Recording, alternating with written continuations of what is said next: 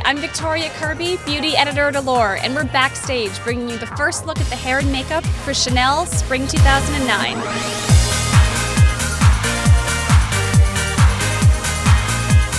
For this show, we're in for a natural, classic look. It's a stronger eyebrow, just a bit metallic on the eye, a pale lip, a beautiful alabaster skin, semi-matte, a bit more towards matte than, than shiny.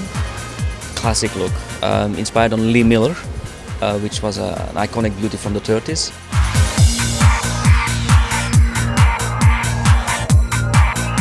Karl actually came up with the idea uh, using her as an inspiration because of the hair. I talked with Karl, and so we decided to make a little head, but like with like a bit of waves, but very subtle. And then in the back on the neck, we adding, or we're doing with the hair of the girls, little bows.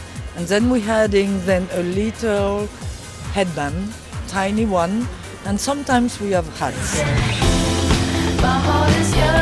It's very Chanel, but it's something very girly, and it's something like instead of having a chignon, you know, it's like cute to have like little bows because it's it's girly, it's young, you know. Classic beauty, you know, uh, it's an idea of beauty because the idea of beauty, except the antique-Greece beauty, there is no standard for classic beauty. I did, don't sit down on my desk and say I want something pure. It came out like this, you see. Yeah? I'm not a marketing person. I never really think about it. I have visions, I have ideas, I use them, I don't use them, I mix them, and what comes out of it is something I can, in a way, not even control myself. no?